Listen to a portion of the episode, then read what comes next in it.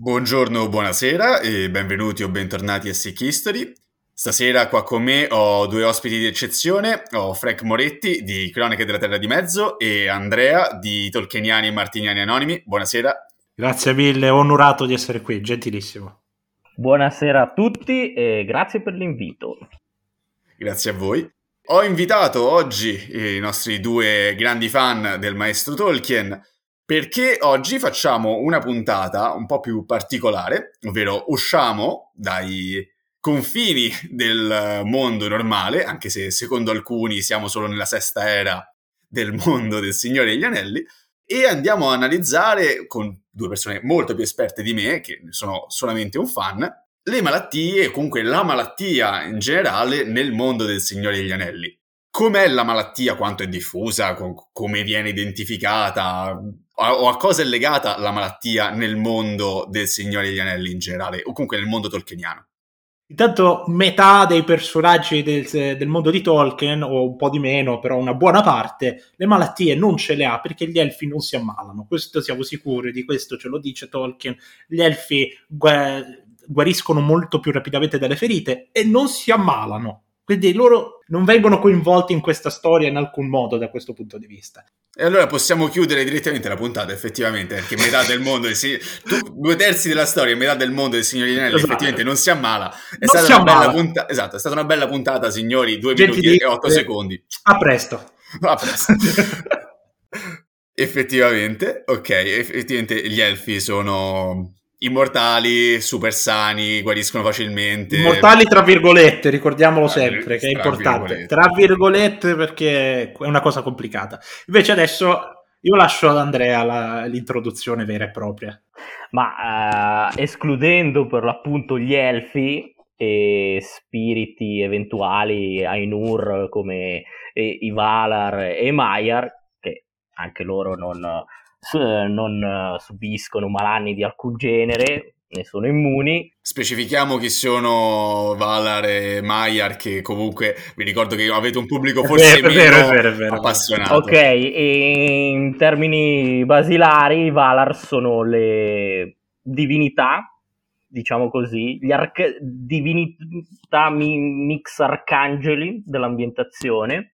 E Maiar sono i loro servitori, sono gli spiriti inferiori che potremmo classificare come angeli, demoni e così via. Per dare un esempio agli ascoltatori, Gandalf è uno dei Maiar, come anche Saruman, i vari maghi della Terra di Mezzo sono dei Maiar inviati dai loro capi, le divinità, i Valar, nella Terra di Mezzo per aiutare i popoli liberi contro Sauron. E loro le malattie, senza alcun dubbio, non se le beccano. Forse qualche raffreddore, visto che Gandalf è un barbone che va in giro con tutti i climi possibili e immaginabili, però. se vuole lui. Però la malattia effettivamente è un tema che pervade l'intero leggendario nel corso di tutta la sua storia, dei suoi annali, perché escludendo queste tipologie di creature, gli umani sono gli uomini mortali semplicissimi, sono gli altri grandi protagonisti dell'ambientazione e loro purtroppo le malattie ce le becchiamo spesso e volentieri. E idem per gli Hobbit, perché i nostri amici Hobbit, ha scritto l'autore, che sono semplicemente una branca dell'umanità. Quindi anche loro, poverini, si beccano la loro dose di malattie.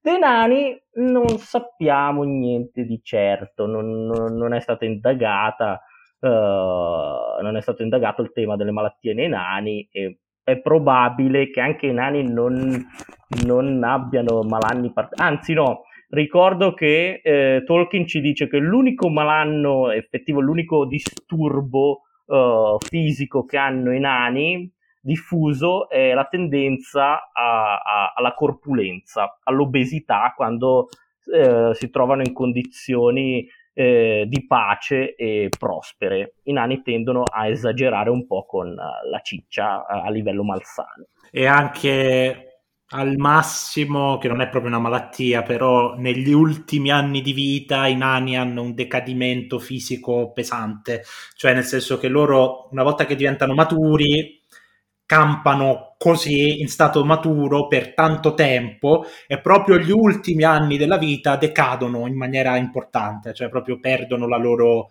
capacità combattiva, eccetera eccetera. Però non è proprio una malattia quella. Però quello, appunto, quello è invecchiamento, non è malattia, pensate, è invecchiamento particolare, esatto. Beh, diciamo modernissimo da questo punto di vista, perché cioè invecchiamento, obesità, decadimento cognitivo, cioè le malattie del progresso. Esatto. Beh, pensate che i nani sono talmente resistenti, sono stati creati talmente resistenti, ci dice Tolkien, che non soffrono neanche di calvizie. Nonostante le varie fan art o immagini ufficiali che potevano, anche nei film che abbiamo visto che c'è qualche nano operato, mi viene in mente calvo, scusatemi, Dwalin per esempio nel film dell'Hobbit, in realtà Tolkien ci dice che non è mai esistito un nano privo di capelli, a meno che non se li rasasse, perché non soffrivano neanche di calvizie. Fantastico, che non è male. Io sto bene con la pelata. Poi bisogna anche dire che esatto, Andrea parla da pelato, quindi ha esperienza.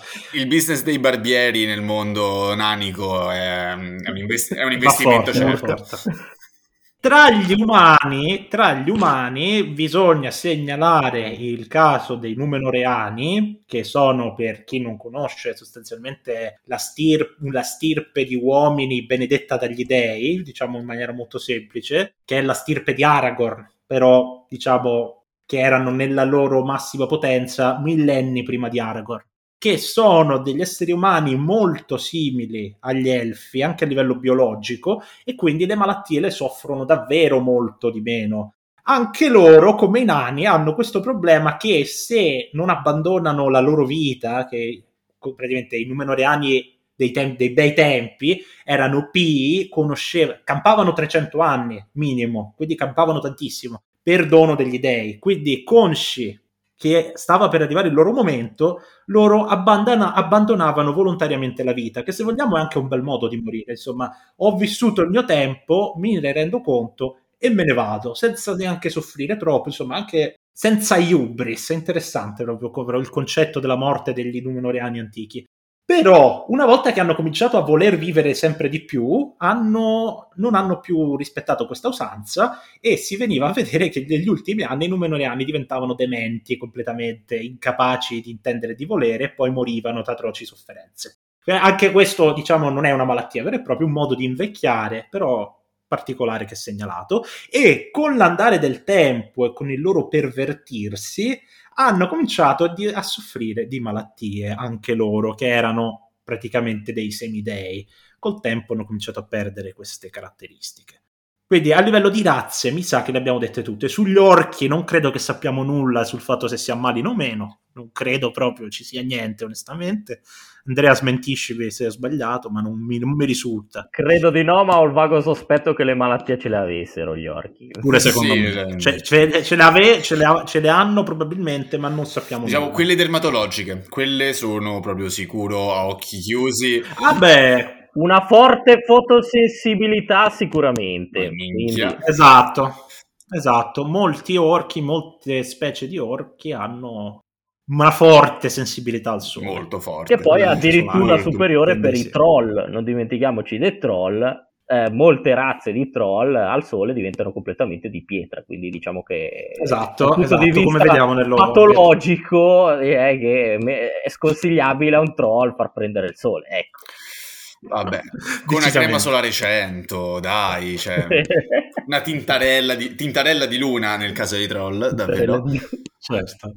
E quindi abbiamo visto che alla fine nel mondo di Tolkien in generale la malattia la malattia fisica standard è una prerogativa di tutte le razze non elfiche, tendenzialmente, ognuna a modo diverso.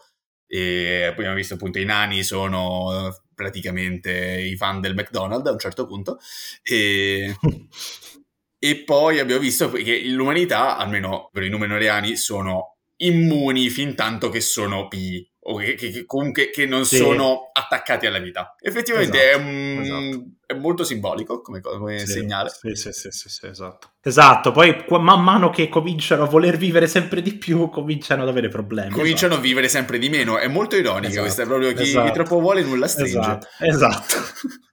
Proprio così.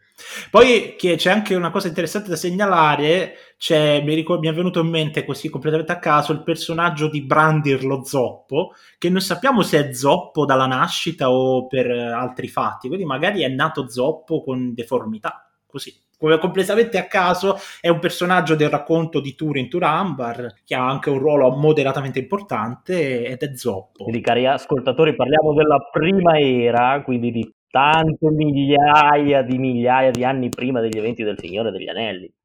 Quindi esatto.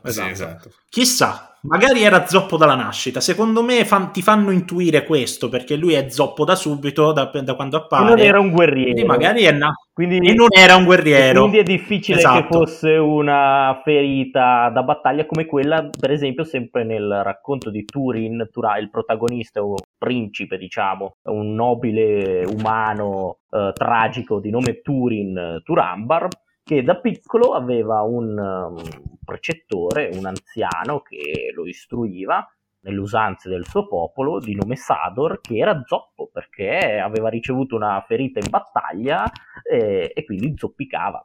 E quindi non si parla di malattie, però anche le ferite, soprattutto quelle sul campo di battaglia, sono molto importanti in Tolkien. Abbiamo svariati personaggi anche abbastanza importanti che, per esempio, gli viene tranciato una mano e vengono conosciuti con l'epiteto del il monco, perché è senza l'arto, come Beren il monco, che è il primo mortale che si unisce a un immortale, a Luthien, la mezzelfa immortale, che saranno gli antenati di Aragorn.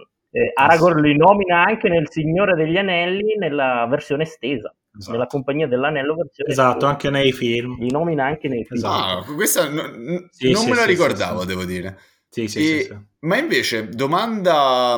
Cioè, a proposito delle ferite dalla battaglia, effettivamente c'è un personaggio che tutti per fortuna conoscono, quindi torniamo a una cosa che forse la gente capisce più facilmente, che è Frodo, che effettivamente Frodo soffre la ferita infertagli dai Nazgul in una maniera profonda, e ogni anno nel momento in cui torna l'anniversario della ferita, la ferita peggiora, gli fa più male, la sente di più e tutto quanto, quindi effettivamente... Certo. Anche questo genere di danni organici rimangono e persistono, abbastanza anche realistico effettivamente.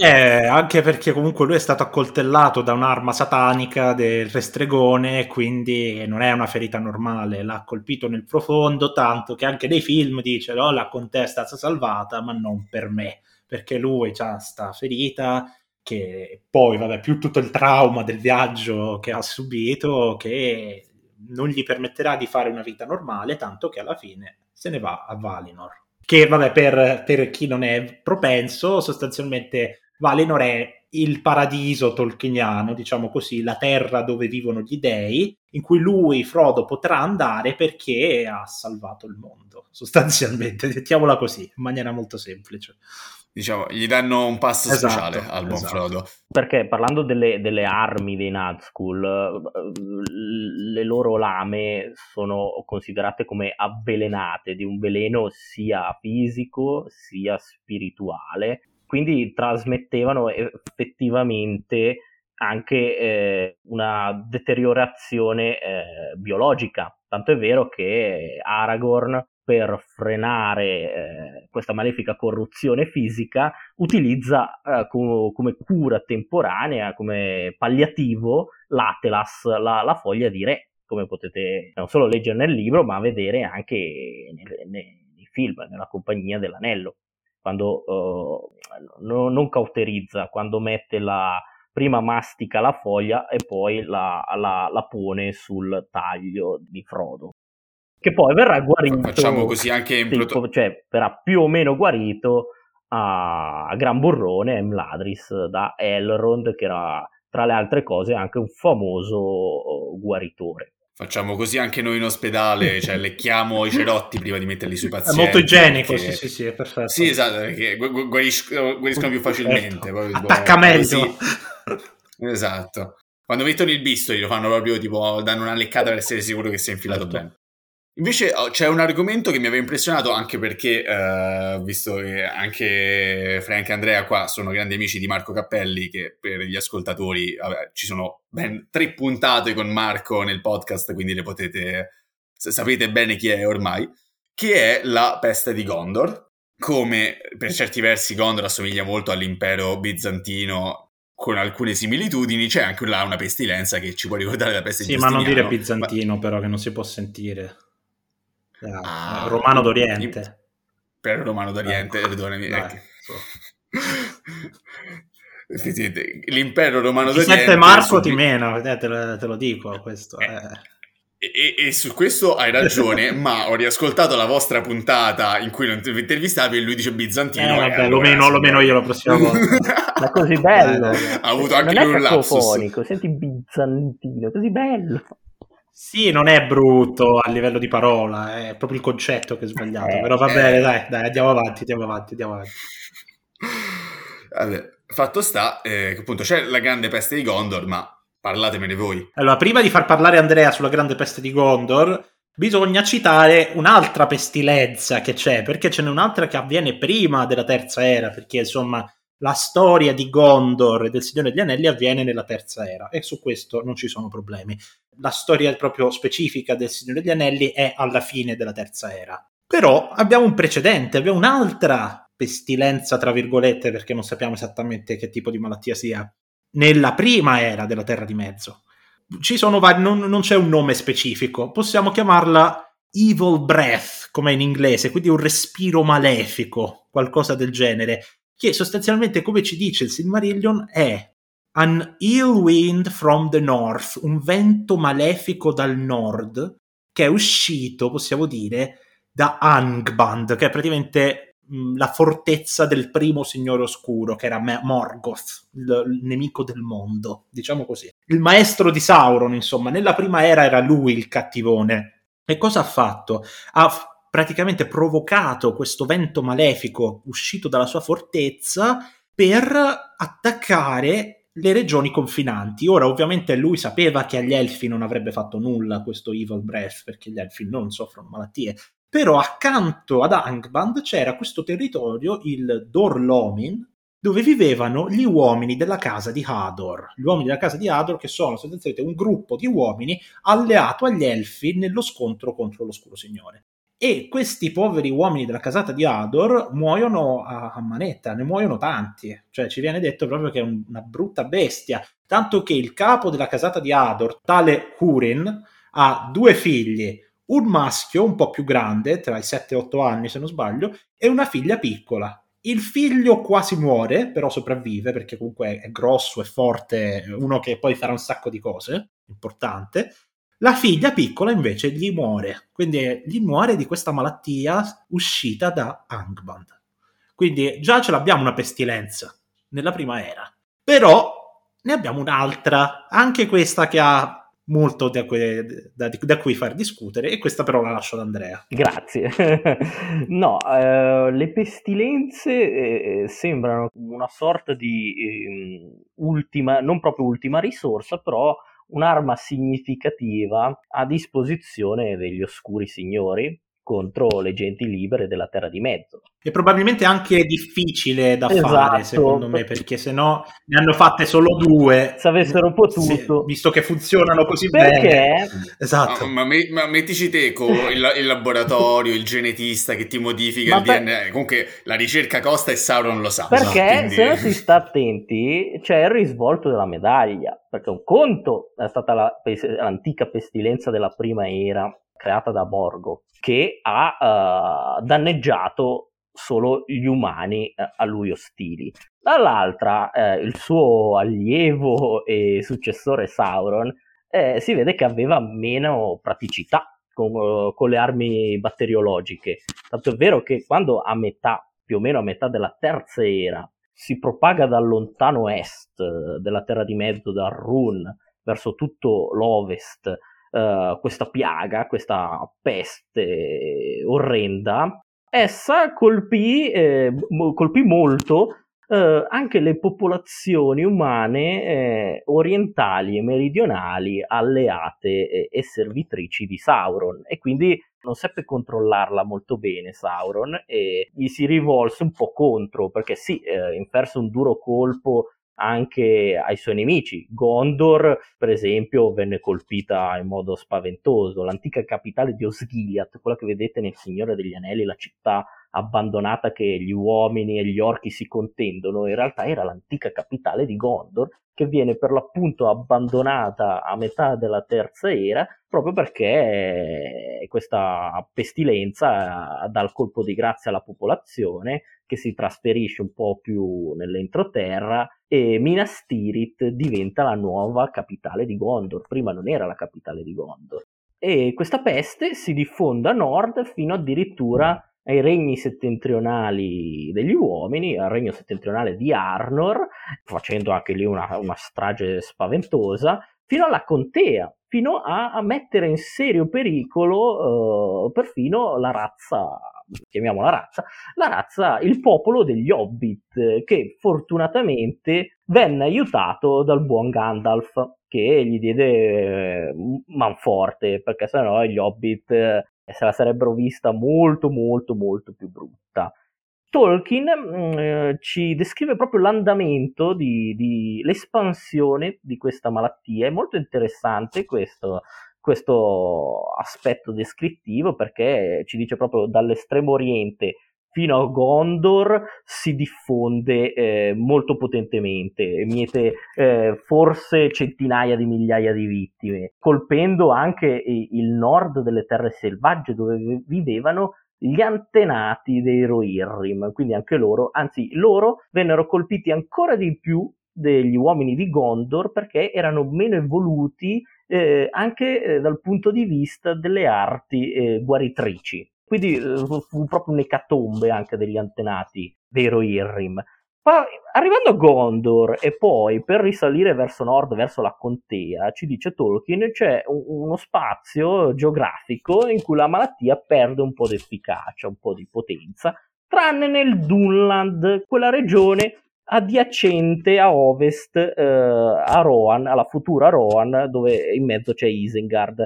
Lo vedete per esempio nei film, se avete in mente le immagini, c'è Saruman che parla con questi uomini sporchi, barbuti, selvaggi, gli dice: gli uomini, se vi ricordate il discorso, gli uomini dei cavalli vi hanno rubato la terra, riprendetevi ciò che è vostro. Quelli sono i Dullandiani, gli abitanti originali di quella zona, e loro sono gli unici che vengono colpiti fortemente da questa pestilenza, proprio perché vivevano in villaggetti isolati molto molto primitivi. E poi la pestilenza riprese forza nella Contea e nel regno settentrionale gemello di Gondor, Arnor, fino ad arrivare all'estremo nord, alla baia di ghiaccio del Forokel, dove vivevano i Lossot, una popolazione simile Inuit, immaginiamoli come Inuit, Lapponi, Eschimesi, così, che si muovevano con le loro slitte trainate dai cani sulle nevi, e loro non vennero quasi del tutto colpiti, pochissimo, vennero colpiti pochissimo alla pestilenza. E quindi c'è proprio tutta la mappina, potremmo fare una mappa dell'andamento oscillatorio della potenza di questa malattia, della diffusione di questa malattia, che mi sembra molto interessante e attinente a questo argomento. Grazie mille. Peraltro, se ti posso chiedere, c'erano conseguenze particolari a Gondor o mi ricordo male io? No, hai ragione, ci sono almeno 3 conseguenze importanti, che sono: una, muore l'albero bianco di Gondor, quindi questa è una malattia strana che attacca pure gli alberi, anche gli animali, e anche gli animali, è vero, anche i cavalli dei proto Rohirrim vengono effettivamente colpiti pesantemente dalla malattia. La regione del Calenardon è quasi completamente depopolata, che è una regione di Gondor ai tempi, che un giorno diventerà il regno di Rohan, proprio perché lì c'era poca gente dopo la peste, quindi essendo morti tutti ho detto vabbè, mettiamoci Rohirrim, almeno ripopoliamo, e in effetti è stata una bella mossa.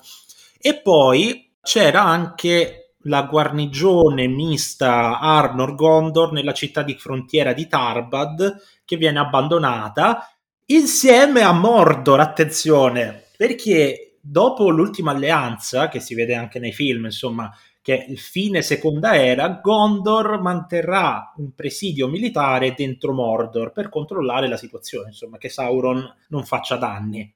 Visto che Gondor viene decimata in maniera pesante da questa peste, tutti i presidi vengono richiamati e quindi Mordor diventa di nuovo libera per essere usata, cosa che Sauron effettivamente fa. E infatti comunque il libro ci dice, aspettate che lo trovo, ok, che più tardi fu notato che queste cose sono accadute nel momento in cui l'ombra crebbe all'interno di Bosco Verde e molte cose malvagie riapparvero, segno della rivenuta di Sauron. Cioè, quindi è palese, cioè Tolkien te lo dice proprio, che è Sauron a far venire questa pestilenza.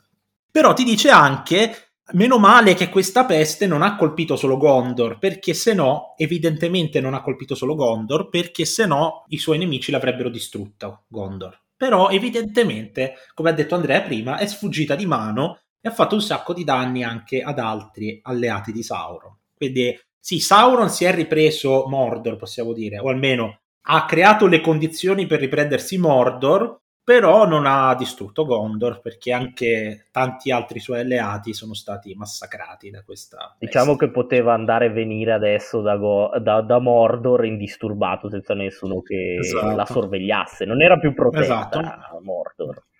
Non era più protetto. Però a parte questo non ottenne un particolare vantaggio militare, proprio perché si era dimenticato che anche gli umani vengono contagiati, anche i suoi umani sarebbero stati contagiati, purtroppo. Certo, per Gondor è stata anche una mazzata pesante, perché era da poco finita la guerra civile che c'è stata a Gondor, la lotta delle stirpi. Quindi poco dopo, veramente pochi anni dopo, arriva quest'altra mazzata. Quindi più che altro Gondor è ancora abbastanza forte, infatti conquistano Umbar di nuovo, eccetera, eccetera. Però lì inizia un pochino il decadimento. Da lì in poi andrà sempre peggio, più o meno, perché due mazzate così grosse sono difficili da prendere, anche per Gondor. Tenete conto, infatti, che questa pestilenza fu talmente potente che uccise il re di Gondor, che all'epoca era re. E tutti i suoi figli. Che all'epoca era re Telemnar. Esatto. Per fortuna aveva altri parenti, perché sennò la linea regale sarebbe stata tranciata lì. È stato proprio un colpo duro.